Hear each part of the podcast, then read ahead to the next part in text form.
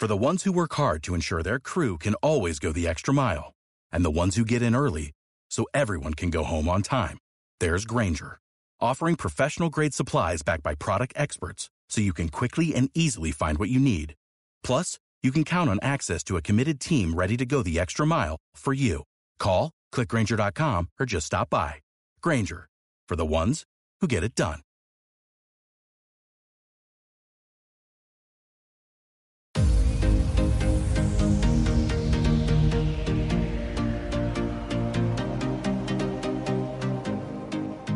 Bienvenidos, queridos oyentes. Iniciamos nuestro primer podcast del tabloide. ¿sí? Estamos acá para justamente analizar lo que ha dejado la fecha 23.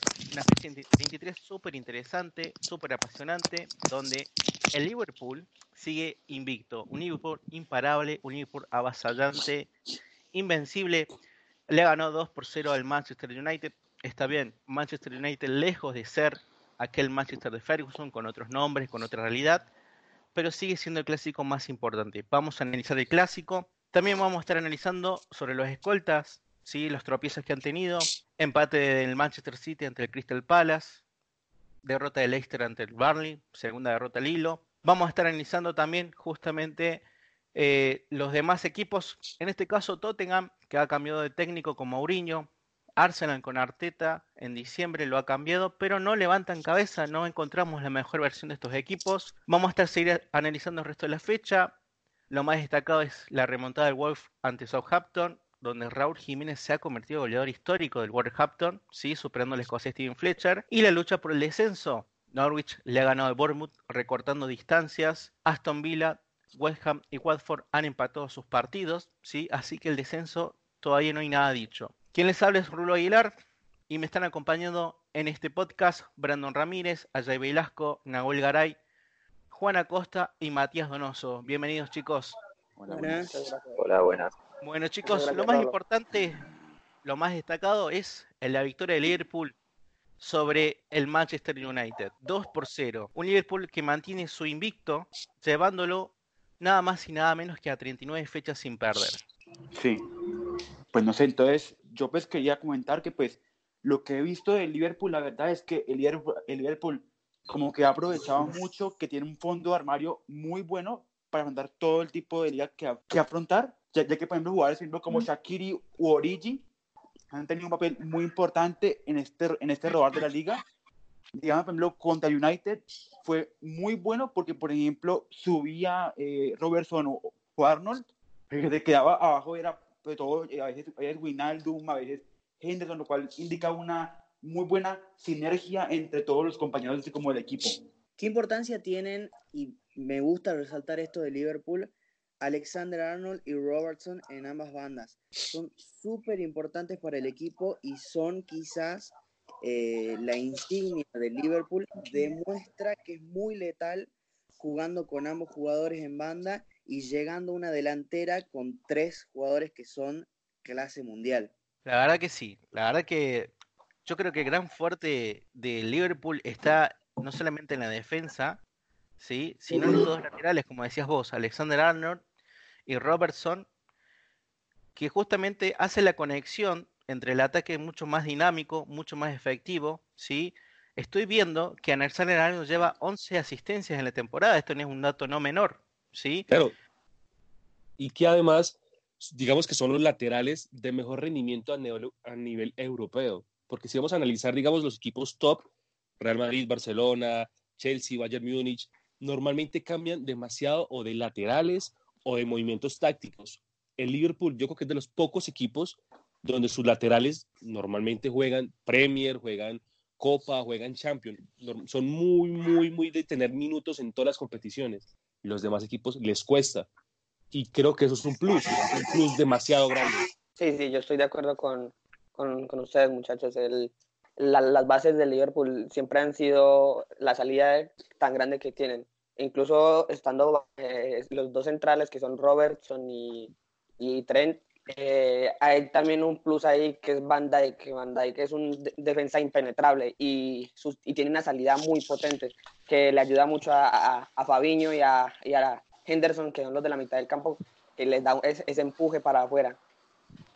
Ahora bien, la pregunta es, chicos, teníamos un Liverpool de un club que fue totalmente remaquillado, ¿no? Un, Liverpool totalmente invencible, una defensa sólida, laterales de ataque, un Fabinho que muchas veces conecta contra la defensa en medio campo, impresionante, y un tridente ofensivo Mané, Firmino, Salah, que la verdad que entre los tres cuando están encendidos pueden hacer estragos. La pregunta es, ¿este Liverpool podrá mantener el invicto, igualar la hazaña del Arsenal 2004 a ser campeones de forma invicta? Yo quería que sí, la verdad. Yo creo Yo que creo que no, porque el Liverpool es un equipo mm, que tiene muchos compromisos y se, puede ver que cada fecha de la, de la Premier, el Liverpool siempre está un, par- un día después y en algún momento el calendario le jugará mal porque ya ahora se viene Champions y tienen que ah, saber manejar la plantilla y no creo que los equipos que ya están fuera de Champions le van a ir suaves, sabiendo que Liverpool está prácticamente campeón, le van a tirar a, bajarlo sea como sea, desde el equipo más pequeño hasta el más grande van a ir con todas para intentar quitarles invicto al Liverpool. Yo creería que sí, por el rendimiento que está teniendo. Es decir, cuando el equipo se forma a partir de una estructura, este mismo equipo hace que tanto en las competiciones, Copa, Champions o Liga, pueda tener mayor rendimiento. Normalmente los equipos bajan en esa parte de la temporada, de que es enero a julio. Los equipos tratan de disminuir mucho. A, pesar de que llevamos pocos partidos en este principio de año, el Liverpool ha, ha tratado o ha sabido mantenerse. Es decir, saber mantenerse es muy diferente a tratar de luchar. Y el Liverpool no trata de luchar porque no le ha costado los partidos. Obviamente tendrá momentos difíciles, como todo equipo, no son, invencibles. Pero creo que los partidos difíciles que ha tenido ha sabido sobreponerse. El partido contra el Manchester, por más que el Manchester United esté en mal rendimiento, son, partidos que se juegan de otra manera, por clásico, por el rival, por todo lo que implica. Y supo mantenerse. Por más que llegue la Champions, tendrán su momento para pensar en Champions. ¿Qué tiene Liverpool? Que también tiene un buen banco, tiene buen, buenos suplentes, que eso también de una u otra manera sirve para el equipo. ¿Qué tiene el rendimiento de los jugadores? Son jugadores que pueden jugar miércoles, domingo, miércoles, domingo y saben mantenerse en ese rendimiento. Y el mismo técnico ha tratado de, de poder llevar todo ese rendimiento a tanto a las canchas como a la forma física, como a las tres competiciones. Yo creo que si ahora la tabla de la Premier y vemos a todos los equipos, no encontramos un verdadero rival directo de Liverpool. El City está segundo, está a más de eh, 10 puntos, 16 puntos de diferencia de Liverpool, pero tampoco representa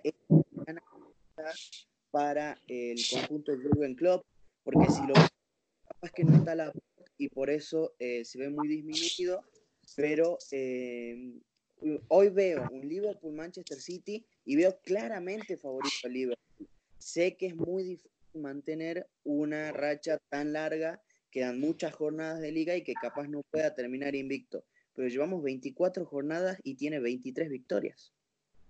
Yo lo que pienso es que el- la premio, lo más importante de Klopp en este momento es ganar la Champions, y ya lo dijo en conferencia de prensa. Eh, perdón, ganar la Liga, ¿sí? Ya ganó la Champions, eh, honestamente pasa un segundo plano, va a ganar la Premier. Lo más importante del Liverpool es ganar la Premier. No recuerdo muy bien cuándo fue la última vez que ganó la Premier. Creo que La nunca la ganó, de hecho. No, no, no, no ha ganado, no la ha ganado. No, la Premier no. Y claro, y ese es el objetivo principal. Formato Premier no. Seguramente se vienen octavos, cuartos, partidos difíciles, partidos complicados, pero Klopp y tiene la mirada puesta en, en ganar la Premier. Y si lo puede hacer de forma invicta, lograr la hazaña, yo creo que él le va a dar poner todo el empeño. El único caso que tenemos de este Liverpool que le ha jugado una mala pasada el, el calendario fue en el Mundial de Clubes, que tuvieron que jugar contra el Aston Villa, si no me equivoco, por FA Cup, donde puso todos juveniles. Se comieron eh, cuatro goles, una goleada increíble. Pero yo creo que lo demás, como dicen ustedes, chicos, el Liverpool puede ir rotando el plantel y tiene un plantel bastante rico. Y, que para el inglés es muy importante la Premier. Pareciese que para el inglés es más importante la misma Premier que la Champions. Pareciese. Es decir, y No, no, además te- el Liverpool... Eso. Siempre se dijo eso. Mismo Guardiola lo dijo. La Premier es más importante que la, que la Champions, que no la cambiaría. Y más aún Claro, sabiendo que porque- Liverpool la Champions el año pasado. Yo creo que ahora tiene un, un duro rival en octavos de final, que es el Atlético de Madrid. Y en el caso de que Liverpool no pase, eh, se va a concentrar mucho más en Premier y quizás eso le pueda servir y quizás eso ponga más contentos incluso los fanáticos de Liverpool, que yo creo que lo que de verdad esperan es ganar la Premier en vez de la, de la Champions que ya se ganó el año pasado. Pero yo tengo una opinión sobre el tema Champions. Eh, yo no creo que el Liverpool, como está en estos momentos, llegue a perder con un Atlético. Ese Atlético eh, ha tenido momentos muy altos de su carrera, un equipo invencible, pero en estos momentos el Atlético no tiene como para pasar de ronda contra, la, contra el Liverpool. Liverpool es un equipo imparable. Liverpool es un equipo que está haciendo las cosas bien y sin duda puede tener sus partidos buenos o malos, pero hace la, la mete y es lo importante que, que tiene Liverpool, que esas tres atacantes letales. Y he visto mucho, muy de cerca el Atlético de Madrid viene en una racha horrible. No sé qué irá a pasar de aquí a, a febrero o marzo que se juegan los octavos, pero para mí Liverpool es claro favorito contra el Atlético. Va de fichajes y de la preferencia de Jurgen Klopp. Bueno, compañeros, el Liverpool sigue puntero, le ha ganado 2 a 0 al Manchester United. Ahora hay que hablar de los escoltas, ¿no? De un Leicester sorpresivo que ha retomado su mejor versión 2006-2007, que mantiene su segunda derrota al hilo, esta vez perdiendo contra el Barley, y un City que venía de un par de victorias seguidas, pero que se le ha complicado ante un siempre molesto Crystal Palace. El City está a 16 puntos de Liverpool. ¿Estos escoltas podrán hacerle un poco de ruido a Liverpool o la lucha queda entre estos dos para ver quién es el segundo? Si la lucha, la lucha simplemente va a ser para puestos de Champions, porque es muy, es muy difícil ya, digamos, alcanzar en si- siquiera en pequeña medida el Liverpool, tanto el aliento que tiene, tanto el momento que está, está viviendo. Creo que la disputa va a ser simplemente por puestos de Champions. City segundo, Leicester tercero, Chelsea cuarto. Y la diferencia de puntos son 6, 7 puntos. Creo que ahí va a estar la disputa en cuanto a lo que queda del torneo. Creo que Leicester tiene un hándicap es en cuanto a que no nadie espera nada de ellos en el sentido de que a pesar de que ganaron una Premier hace ya varios, varios años atrás, no es una necesidad ni obligación de ellos estar en el lugar que están. ¿sí? No es una obligación para ellos estar ahí. Creo que eso juega más a favor de ellos porque sabe que a medida que vayan llevando los partidos van a conseguir un premio que tal vez en su momento no pensaban. Yo creo que, pues no sé, no soy presidente del Leicester, pero creo que la, la idea del equipo como tal es vamos a salvarnos, vamos a contratar buenos jugadores, trajeron Madison, Praet, entonces bueno, varios jugadores que pueden servir y tal vez una competición europea, tal vez una Europa League, tal vez llegar a una final de FA Cup o una final de EFL Cup, pero creo que en ese momento el equipo que está más fuerte para pertenecer como a esa zona de, de Champion va a ser el Leicester. El City creo que ya por, por nombre, por jugadores, primero no es un fracaso, porque creo que no sería llamar así, pero sí es una gran pérdida que esté tan abajo del Liverpool, porque está demasiado abajo. Entonces, pues creo, pero creo que también va a ir a Champions. El cuarto puesto va a ser el más entretenido, porque está una disputa entre el Chelsea, Manchester United, el Wolverhampton, tres equipos que pueden ganar varios partidos de seguido, pero vuelven a perder. El Chelsea, que era sensación un poco con Lampard, pero algunos partidos decae.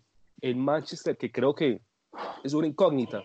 Pueden pasar, puede que jueguen varios partidos y tengamos un Rashford muy goleador, pero puede que en el siguiente partido nuestra defensa recaiga. Entonces, ahí está como la disputa entre el cuarto, tercer puesto para saber quiénes irán a Champions. No, pero pues- yo tengo una opinión. Hay que Liverpool. eh, no olvidemos que el año pasado el Liverpool llegó a tener 12 puntos encima del Manchester City. En las últimas jornadas el Liverpool pinchó muchas veces e incluso el Manchester ganó la Premier con un punto de diferencia sobre ellos. Entonces todavía no hay nada seguro, ¿sí me entiendes? El Manchester City es un equipo que siempre es de renombre en- para la Premier y siempre está entre sus favoritos. Yo creo que se asegura el segundo puesto. El Leicester ya, para mí fue un momento de gloria que tuvo. El Leicester va a bajar, yo creo que hasta incluso salir de la zona Champions, reingresar a la Europa League y hay que esperar los irregulares del Chelsea, del Tottenham y, y incluso puede darse la sorpresa de un Sheffield o de un Wolverhampton en Champions.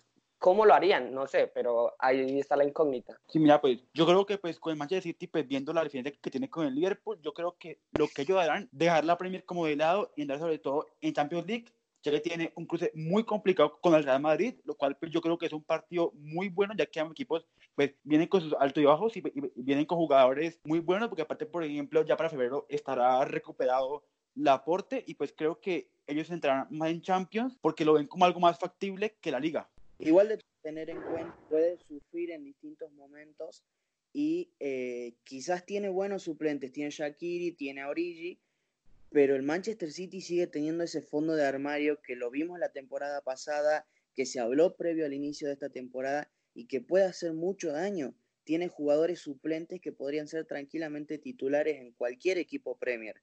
Y eso es, por ejemplo, las palabras de Mourinho, si no me equivoco, que decía que el City tiene el primer y el segundo mejor equipo de la Premier porque los suplentes de ellos son muy buenos y quizás la carga de partidos, la sobrecarga de partidos con Champions, con Copas, todo, puede favorecer mucho más al City que al conjunto de club. Yo coincido en ese el tema del City. City tiene, o sea, tiene el privilegio de poner el banco Marés, Gabriel Jesús, eh, Sané, bueno, no, está jugando.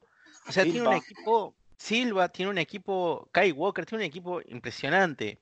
Pero también coincido en que el City ya ve muy lejos la lucha por el título y ya lo dijo Guardiola, Klopp quiere tener el título que yo tengo y yo quiero tener el título de Klopp, hablando de Premier Champions. La gran espina, la gran llaga que tiene Guardiola es no poder ganar una Champions fuera del Barcelona.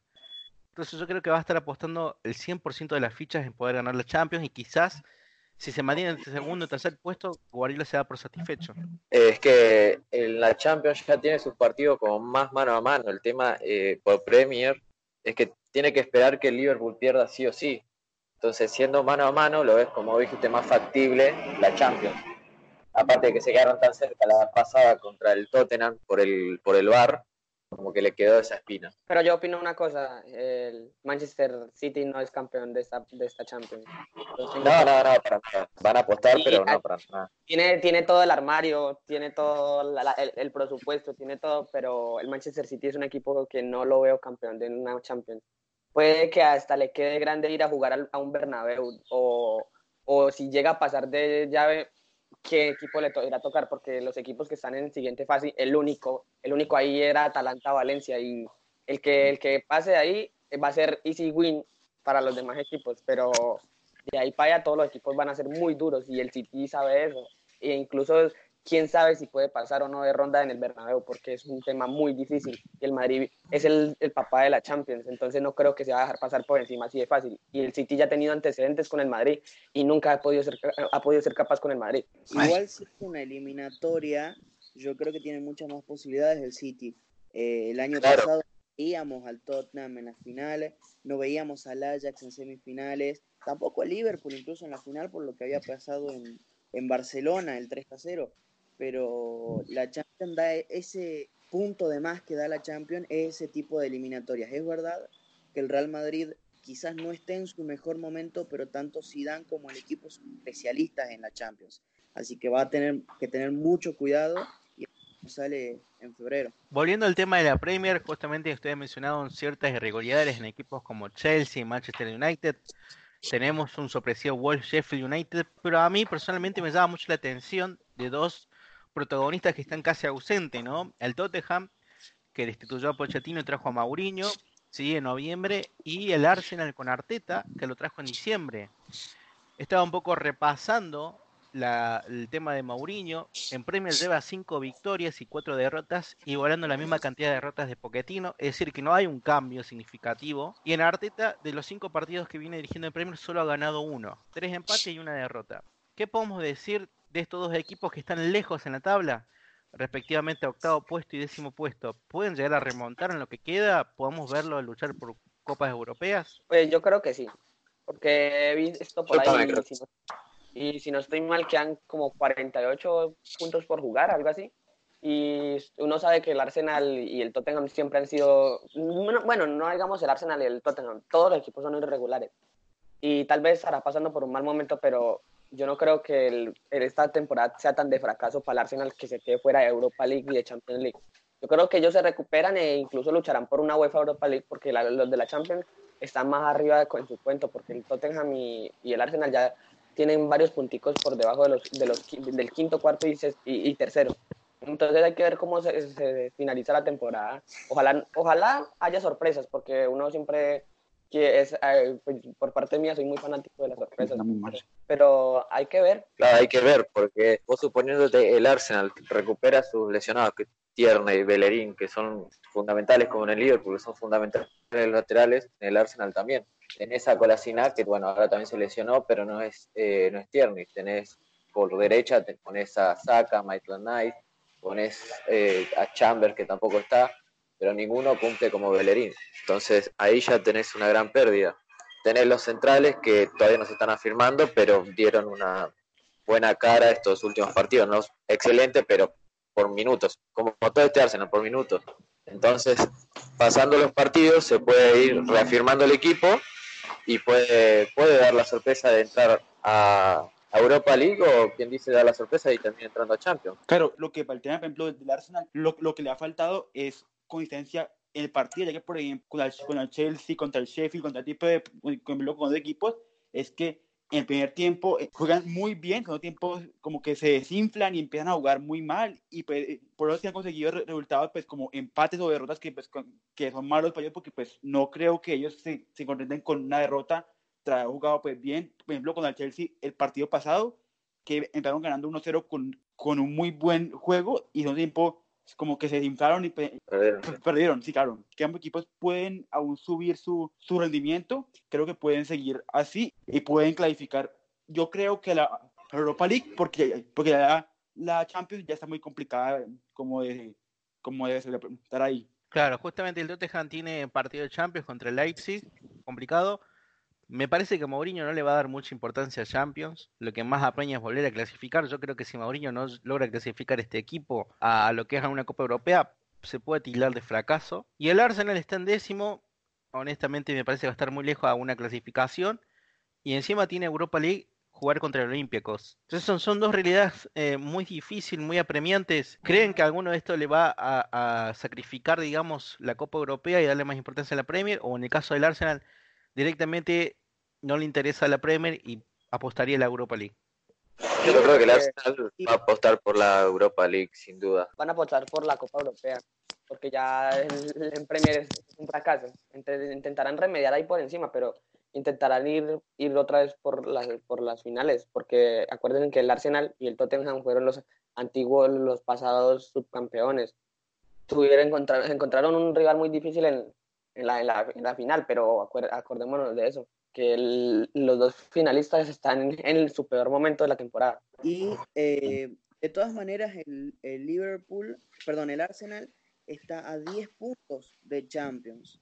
Y claro, tanto. A 8 puntos nada más. O sea, una buena racha de un equipo comparado con unos altibajos, de sea Chelsea o sea Manchester United, eh, pueden llevarlos o catapultarlos a puestos europeos. De todas maneras, me parece más factible para Arteta, por ejemplo, eh, concentrarse mucho más en una Europa League, sabiendo que si la gana entra directamente en Champions, a buscar unos puestos de Europa League dentro de la misma Premier que quizás le pueda saber un poco más a poco incluso. Sin dudas. Además, tenés que asegurarte de estar cerca en la Premier porque puede pasar que llega a la final y la perdés y no aseguraste la Premier y te quedas afuera de todo para los dos equipos. Claro. Sí, claro, es decir, en estos momentos yo creo que Arteta busca la Premier para tener un rendimiento en el sentido de conocer a su equipo. Claro, claro. necesita entender cómo juegan, a qué juegan, qué necesitan, cuál es lo mejor, cuál es la ideología que quiere implementar en el, en el Arsenal. Entonces, a pesar de que venimos, digamos, el Arsenal viene de, pues, como todos ya sabemos, de un momento digamos, lo histórico, donde se pasaron muchas cosas buenas, malas, y llegar a romper eso cuesta mucho volver a renacer. El caso más rápido y efectivo, el Manchester United. Es difícil renacer de lo que ya pudo, lo que, lo que pasó. ¿Qué está haciendo Arteta? Tratar de renovar todas estas ideologías de lo que es el Arsenal y para eso va a utilizar la Premier. Va a tratar de ir partido a partido, de ir mirando cómo puede su equipo administrar toda esta ideología, pero yo creo que en Europa League sí, pues es decir, no tratará de ganarla porque no es que trate de ganarla, sino que es un objetivo del club, ganarla. No es que él quiera o no quiera, es un objetivo del club.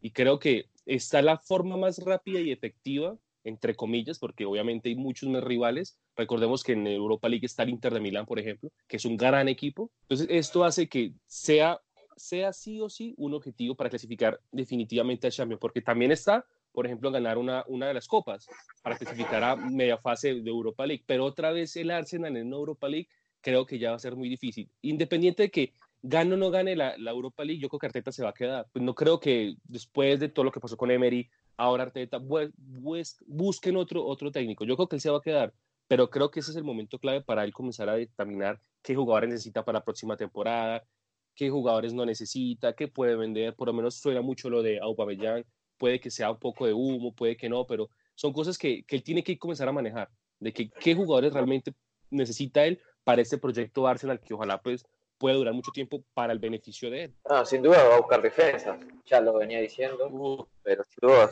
El Arsenal Sí. tiene que buscar defensas y, y centros, porque muy bien sabemos que ahí tiene a ese Lucas Torreira, pero no creo, no he visto, no soy muy seguidor del Arsenal, pero no he visto mucho que tenga una buena compañía. Eh, el, el Charrúa hace sus cosas bien, pero si no tiene una- un apoyo ahí, eh, igual que en la defensa, en la defensa trajeron a, a David Luis y David Luis no da confianza. Ah, recordándome, tienen a Gwendo, sí, pero cuando sí es un, es un niño todavía, necesitan a alguien de, de categoría, alguien que pueda mandar la parada, un, un capitán, porque en esos momentos del Arsenal es muy irregular. Entonces necesita que Arteta ya sabe qué es lo que necesita y qué es lo que va a hacer, que es su, su llegar a su final de Europa League y- o ganar la Europa League, porque relativamente uno analizando la Europa League es muy fácil de ganar, porque el- la, la- la- la- pasada llegó un Eintracht Frankfurt muy irregular, un Eintracht Frankfurt que por poco elimina el campeón en semifinales por penales, no contó con suerte bien, pero la, la- la Europa League es muy fácil en conforme a, a lo que tiene Liverpool en Champions, porque son equipos que no le echan ganas, ¿sí me entiende? Todo el equipo que está en Europa League, que es grande, no le echa ganas, entonces el Arsenal, si se enfoca bien, creo que puede dar sorpresa como el año pasado, incluso No, yo creo- antes yo creo que los equipos grandes que están en Europa League le, le dan más duro a esta Europa League porque como no consiguieron el objetivo principal que es una Champions, su momento Manchester United ¿qué hizo? Tratar de ganarla cuando llegó allá. Que obviamente, obviamente en, condi- en condiciones es mil veces una Champions, obviamente, pero si un equipo que no pudo conseguir ni siquiera unas semifinales o algo por el estilo en Champions, llega a una Europa League, el objetivo principal es ganarla. La ganó el Atlético de Madrid, la ganó el Manchester United, el Sevilla ya ganó varias. Entonces yo creo que antes es como, no es, el, no es el premio de consuelo, porque realmente la Europa League no es un premio de consuelo, da clasificación a, a la Supercopa de Europa, que no es poco, la verdad, y que sí, de pronto puede ser el segundo torneo, el segundo torneo más importante de Europa, un poquito escalón abajo, pero creo que sigue siendo importante. Entonces, a pesar de que no Es sea como- grande, por algo se empieza, ¿no? Y, y es un momento, es una copa importante para comenzar a ascender. El Atlético de Madrid cuando ganó la Supercopa, la Europa League exactamente, perdón, con el Kun Agüero, luego con Falcao, luego llegó al paso de la Champions. Entonces ya los equipos van tomando ese camino. Eh, vamos ganando Europa League, Europa League, y ya llegamos a un momento en que ya jugamos en la Champions. El Sevilla, para el Sevilla ya es más importante clasificar a Champions porque ya llegó el nivel de Europa League, ya sabe, ya ganamos varias, ya vamos a estar a Champions. Vamos a continuar hablando sobre dos sorpresas importantes. Eh, la primera es el Wolverhampton, un poco siguiendo lo que hizo la buena temporada pasada, ¿sí? que está sexto, misma cantidad de puntos que el Manchester United. Una lucha ahí por la Europa League y bastante interesante, es donde tenemos a Raúl Jiménez siendo goleador histórico del Wolverhampton. A mi criterio, uno de los nueve más inf- infravalorados de toda la Premier. Y tenemos un Sheffield United humilde, sencillo, en comparación, por ejemplo, la temporada pasada con Fulham, que hizo un gasto increíble de dinero en fichajes y el Aston Villa en esta temporada, Sheffield ha mantenido la base. Está en sexto y séptimo lugar, respectivamente, estado sorpresa. ¿Qué piensan ustedes? ¿Pueden luchar por Copa, una Europa League? ¿Pueden mantener este ritmo? Un gol un poco más regular. Un Sheffield que ha perdido contra el Liverpool y el City, pero que le ha ganado a equipos como el West Ham, si no me equivoco, Sí. y ha empatado al Arsenal. Yo opino que el, el Sheffield puede clasificar a una, a una Europa League, pero mi pregunta es cómo irá. Solamente dejo incógnito. ¿Cómo irá? ¿Con qué equipo irá? ¿Qué hará? Mira, pues yo lo que diría es que, pues, que ambos equipos tienen, tienen, digamos, un plantel y una forma de jugar ya muy establecida, ya que ambos juegan con tres centrales, ambos juegan con, con unos carrileros muy largos, como por ejemplo eh, Adama, tipo, o por ejemplo Baldock y Stevens. Para el tema, por ejemplo, de la Europa League, yo creo que los Wolves lo tienen más, tienen más fácil porque pues tienen, o sea, tienen, tienen dinero, tienen buenos jugadores, tienen jugadores pues de más, de más renombre que el Sheffield. Lo, la ayuda ahí de, de Méndez ha ayudado mucho como al equipo, que el Sheffield, aunque me gustaría que clasificara porque es un equipo al cual le tengo cariño, no creo que clasifique porque tiene jugadores, no tiene jugadores, digamos, así como, digamos, como de renombre, ya bajarán el nivel y creo que se quedan por fuera, creo, creería yo. Sí tenemos que tener en cuenta también que, eh, a diferencia del Wolves, por ejemplo, el Sheffield no tiene ninguna copa, ningún otro compromiso aparte de la Premier. En la Premier. Quizás pueda, lo veo muy lejos, pero quizás pueda conseguir la hazaña de entrar a Europa. Pero me parece que eh, entrando a Europa o sin entrar a Europa, esta temporada sería una especie de One Season Wonder para el Sheffield, porque me parece que es algo que no va a poder repetir y más aún sabiendo em, que eh, hay otros equipos como el Arsenal y el Tottenham que si bien ahora están mal, tienen un proyecto a futuro, a diferencia del Sheffield que está teniendo una temporada buena, pero no, no hay nada más, digamos. Como que el Sheffield se ha encontrado una realidad, bueno, estamos acá en el séptimo lugar y bueno, disfrutar del presente, un poco como decía Matías, Sí, la verdad yo no, no veo un plantel largo, extenso. Si Sheffield encadena dos, tres lesiones o dos malos resultados, eh, para mí termina mitad de tabla. Lo más importante es que el Wolf va a luchar por las copas, a mi criterio, pero también va a apostar la Europa League. Tiene un partido contra el Español. El Español en la liga, la máxima urgencia es salvarse del descenso. Así que yo creo que la gran sorpresa de esta temporada puede ser Wolf clasificando una copa y quién dice quizás llegando a cuartos o a semis de la Europa League, según como le dé el cuadro. Sin duda, porque si vos te miras, te, te nombran Sheffield y Wolf, claramente te da más confianza el Wolf. Así que yo también creo que el Wolf de, va a apostar a la, a la Europa, porque ¿contra quién tiene? ¿Contra el Español tiene el partido? Exactamente, contra el Español y como lo dijiste, están viendo en la zona baja de, la Liga Española. Entonces yo creo que lo tiene más accesible el gol para pasar que el Sheffield manteniéndose en estos puestos. Como dijiste, tiene varias lesiones o una mala racha y va a quedar abajo. Ellos están disfrutando el momento, pero saben que no, no va a durar mucho. Sí, eh, no, tal vez, quién sabe, con el nivel que hay en la Europa League, pues, ¿quién, quién puede dar que un Wolverhampton haga lo mismo que hizo el Eintracht Frankfurt la, la temporada pasada, llegar a una semifinal e incluso quien da que se meta a una final. Sería una hazaña muy bonita porque se saldría de la rutina de todos los equipos que dominan Europa y hay que esperar. Vamos a estar tocando un poco el tema del descenso, sí, que se ha puesto bastante interesante. El Norwich le ha ganado al Bournemouth un partido directo. Los Eddie Howe no ganan desde diciembre del año pasado ¿sí? Contra el Chelsea creo que le ganaron. Y el Norwich le ha ganado 2 a 0 en su casa. Daniel Farke dijo que si consiguen 7 victorias se salgan de la Premier. Sumado esto, Aston Villa, Watford y West Ham han em-, empatado. Y el próximo partido importante por la lucha del descenso es nada más y nada menos que Aston Villa Watford.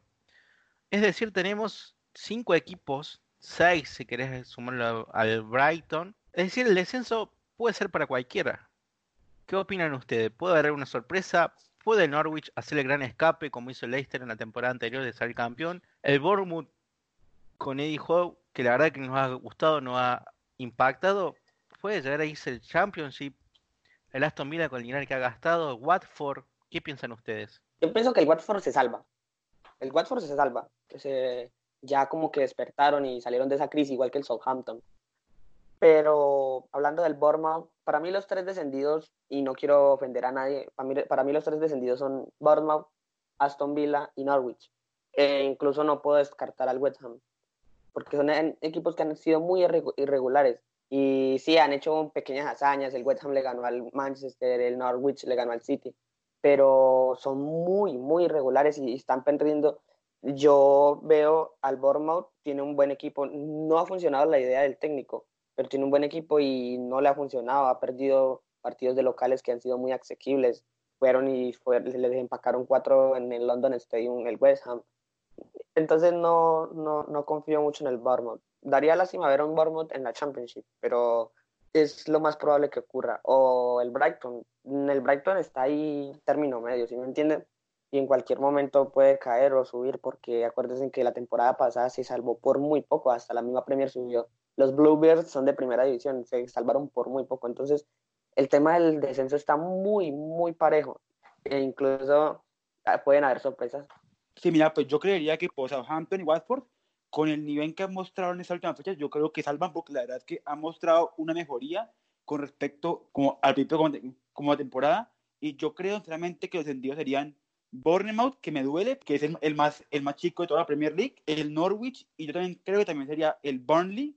Yo creo que es una apuesta muy arriesgada, pero creo porque el nivel que hemos dado también, siento que, que han ganado partidos pues, pues buenos contra equipos pues más fuertes, pero creo que ellos pueden, con una lesión o dos lesiones importantes o una racha de partidos mala, tienen, o sea, aún no tienen el nivel de partida como para poder seguir ahí luchando, sino pues yo creo que con un partido malo, dos partidos malos, podrían descender. Igual de todas maneras hay que tener en cuenta que el descenso no es la misma pelea que la punta.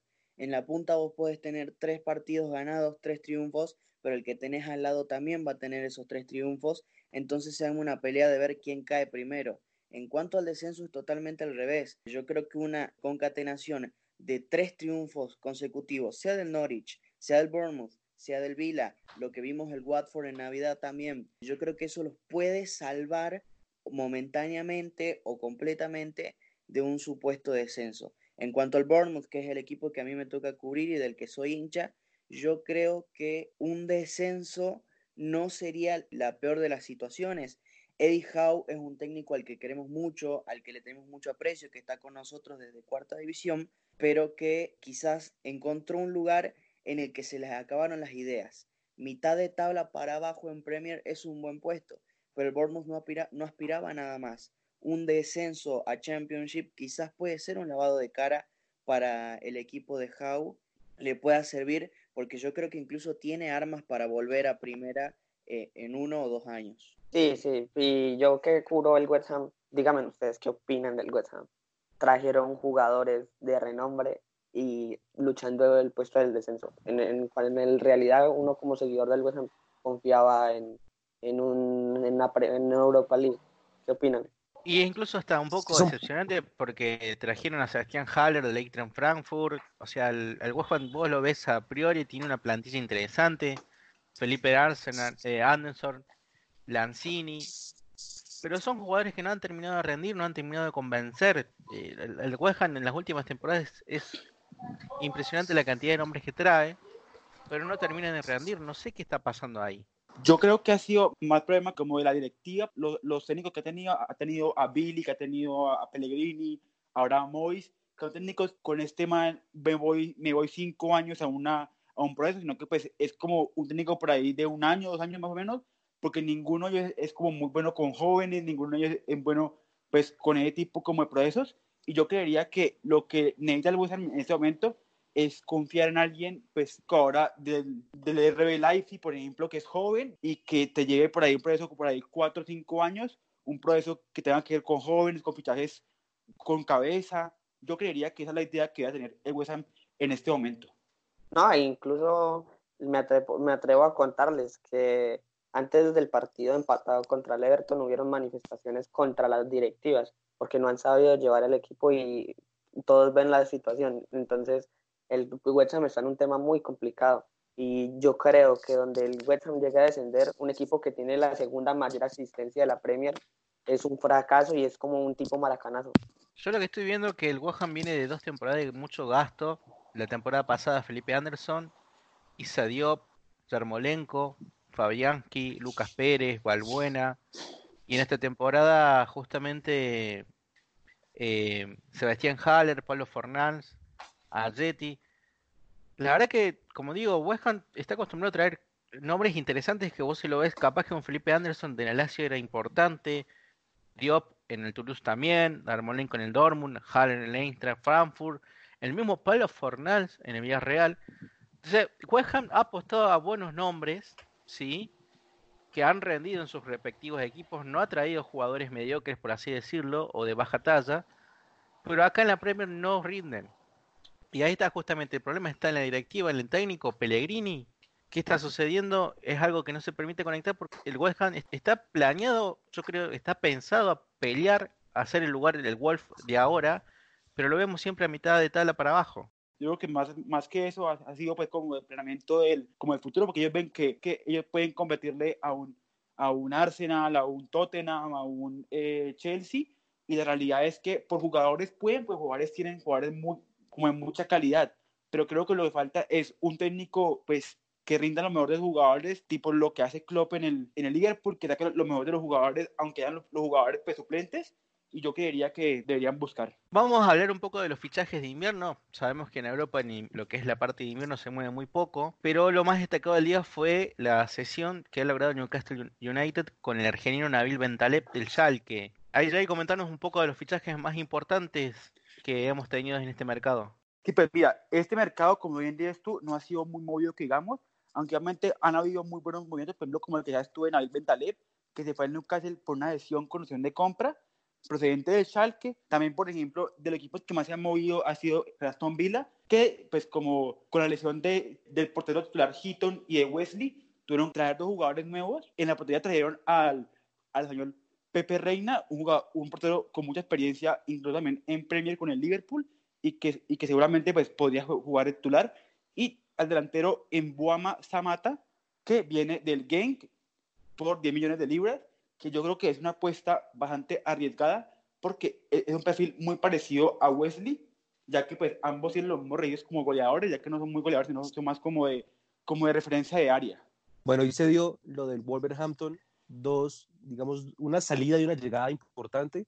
Por su parte, eh, Chicharito toma rumbo al fútbol de Estados Unidos, llega a la MLS, creo que tenía más para brindar Chicharito, sabemos que Chicharito estuvo en, en, su época en el fútbol inglés, llegó al Sevilla, y en el Sevilla no le fue muy bien y terminó yendo pues a, al fútbol de Estados Unidos, ¿cierto? Un jugador que estuvo pues en la Premier. Y por su parte, sí, Leonardo Campana llega al Wolverhampton, un jugador importante, sub-20 aquí en, Ecuador, que estaba en el preolímpico, dicen que tomó unos días para ir hasta, Inglaterra, ya en Inglaterra pues el jugador va a perder el próximo partido, que es el día de hoy, contra la selección de Colombia, pero que es un jugador importante que llega al fútbol inglés y más al Wolverhampton, equipo que le da oportunidad a los jóvenes. Sí, mira, pues yo creería que pues con el tema de, de Leonardo Campana, lo que he leído es que él aún iría primero al equipo sub-23 del Wolverhampton y ya una vez como que lo tengan ahí visto, tipo de cosas así, si lo necesitan en el primer equipo, lo subirían. Y eh, pagando con los fichajes también, otro equipo que también se ha movido mucho es el Norwich, que ha traído dos mediocampistas desde, Alema desde Alemania para jugar porque como que lo que le pedía en medio campo pues, era mucha creatividad, era mucho eh, eh, trabajo y trajo desde Hertha de Berlín a, a Duda como cedido y trajo de Hoffenheim a Rupp eh, por una cantidad menor a un millón de euros, lo cual me parecen dos fichajes muy buenos porque son dos jugadores de, de calidad ya experimentados y creo que pueden darle un salto de calidad al equipo. De hecho, Duda, si no me equivoco, llegó el martes y ya el sábado estaba jugando entre el donde se ha mostrado lo que les realmente, por eso lo trajeron, un buen pie, una buena distribución de balón.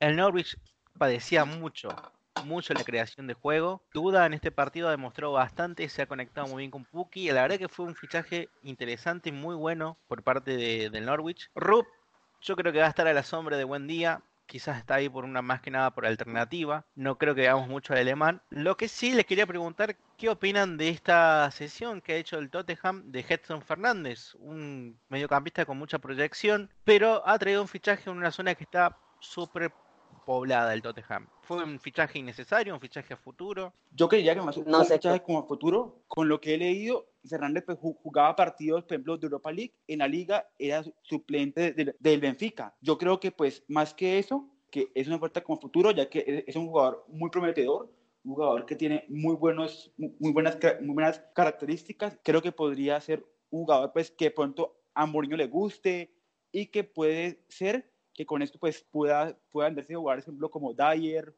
o como el propio Harry Wings, que se ha, que se ha mostrado dentro del United o del City por el jugador. Yo no sé qué fue bueno, lo que ocurrió ahí, pero Edson Fernández era, era Hammer. Eh, la afición ya lo pedía, ya se veía ahí el apoyo en la mitad para Mark Noble. Y el Tottenham, claro, como es equipo de más renombre y más grande, se metió y se llevó la, el, el, fichaje, bueno, el, no sé si fue ese fichaje sesión, pero se lo llevó. Y pues fue una gran decepción al nivel del, del equipo del West Ham, porque ya se esperaba, porque en esa posición somos también, somos, carecemos de, de creación y de mentalidad hacia adelante. Vamos a hacer un pequeño paréntesis en la Premier y vamos a dedicarnos unos minutos a lo que es el Championship. ¿Sí? Una lucha interesante entre el West Brom y el Leeds, que el Leeds ha perdido contra el QPR. Comentanos un poco, Liz, lo más destacado del Championship, cuáles son los equipos a tener en mente, a empezar a seguir pensando en la próxima temporada que puedan luchar, el ascenso y los playoffs, y cuáles son las decepciones de este Championship, los fichajes más destacados y demás. Bienvenido, Luis. Eh, bueno, gracias. Primero lo que pienso es el equipo más decepcionante hasta ahora del Championship es el Serbi Conti, que la temporada pasada estaba arriba, estuvo muy cerca de volver a Premier y un año más cerca, más cerca de descender que de ascender. Hoy por hoy West Brom y Leeds son, son los líderes que han perdido puntos, pero tener así en que está por fuera, yo podría decir que se le puede dar una ficha al, al Preston. Una de las sorpresas ha sido el Brentford, que no se esperaba nada de ellos y están cuartos. Y el goleador de la liga es, es Oli Watkins del Brentford también. Eh, bueno, manejo la cuenta del Blackburn y todavía le doy alguna chance, pero tiene que recuperar racha.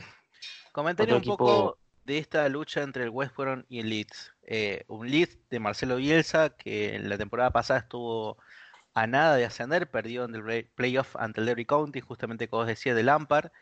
Y a un West Brom histórico de la Premier que quiere volver. Eh, ¿Crees que alguno de los dos se va a desprender, se va a despegar del otro? Está más cerca de desprenderse creo que West Brom, pero el Leeds ha sido muy irregular últimamente. Los partidos los gana, pero de un momento a otro, cuando uno no lo espera, pierde. Pero a pesar de que han regalado puntos, para mí West Brom de aquí a la jornada, a la jornada 35 ya será desprendiéndose. Y yo creo que entraría Fulham en su parte. Yo, yo tengo una pregunta, ¿qué opinan del Nottingham? Del Nottingham Forest, también un grande, un grande de la Premier. Sí, sí, también podría meterse ahí, pero a pesar de todo no, no, no anda en tan buen en tan buena racha. El último partido que jugó fue contra el Luton Town, el último de la tabla, y bueno, consiguió ganar. Pero también consiguió un empate contra el Reading, que anda un poco más abajo. Eh, Luis, Luis, una pregunta, por ejemplo, tipo el Wigan, el Luton, el, el- los últimos de la tabla, ¿cómo los ves? ¿Es- ¿Están seguros que van, a, que van a bajar o todavía hay otros equipos que puedan decir uno, ese puede bajar todavía? Eh, me sorprende que esté Wigan último, pero como tal estoy seguro que desciende Luton. Barnsley creo que se salva y entraría por su parte el, el Stock City, que no anda bien. Y eso que le ganó al West Brom precisamente.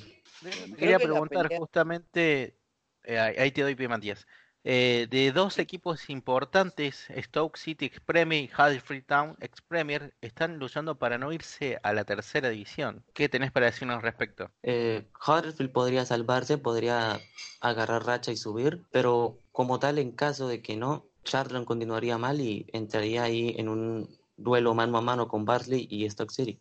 Sería Charlton, yo creo que Huddersfield se podría salvarse. El Huddersfield fue muy desmantelado en cuanto descendió y yo creo que la pelea eh, de la Championship para ascender a Premier, si bien está quizás eh, centrada en Leeds y West Brom, eh, creo que puede incluso otro equipo dar la sorpresa y desbancar a Bielsa o desbancar incluso al West Brom que tampoco está muy lejos y que se dé una pelea mucho más interesante. Los playoffs de este año tienen una pinta muy buena. Un equipo al que tal vez le tire alguna que otra chance podría ser el Hull City, aunque últimamente ha dependido mucho de Jarrod Bowen, que si se va, no sé qué vaya a ser del, del Hull. Pero si Bowen en caso de, de- de tener buena racha, yo creo que entraría y sacaría al Swansea, que realmente no lo veo muy, muy favorito estar ahí. Bueno, caballeros, la verdad que damos por finalizado, llevamos este podcast. Hemos repasado a línea general lo más importante de la fecha 23. Ahora tenemos fecha de entre semana, tenemos un partido de hoy, el día de mañana. Recuerden que nos pueden seguir en nuestras redes sociales, el tabloide inglés en Twitter y ahí además cada uno cubrimos distintos equipos de la Premier. Espero que les haya gustado y nos estaremos viendo, escuchando, reencontrando nuevamente la semana que viene.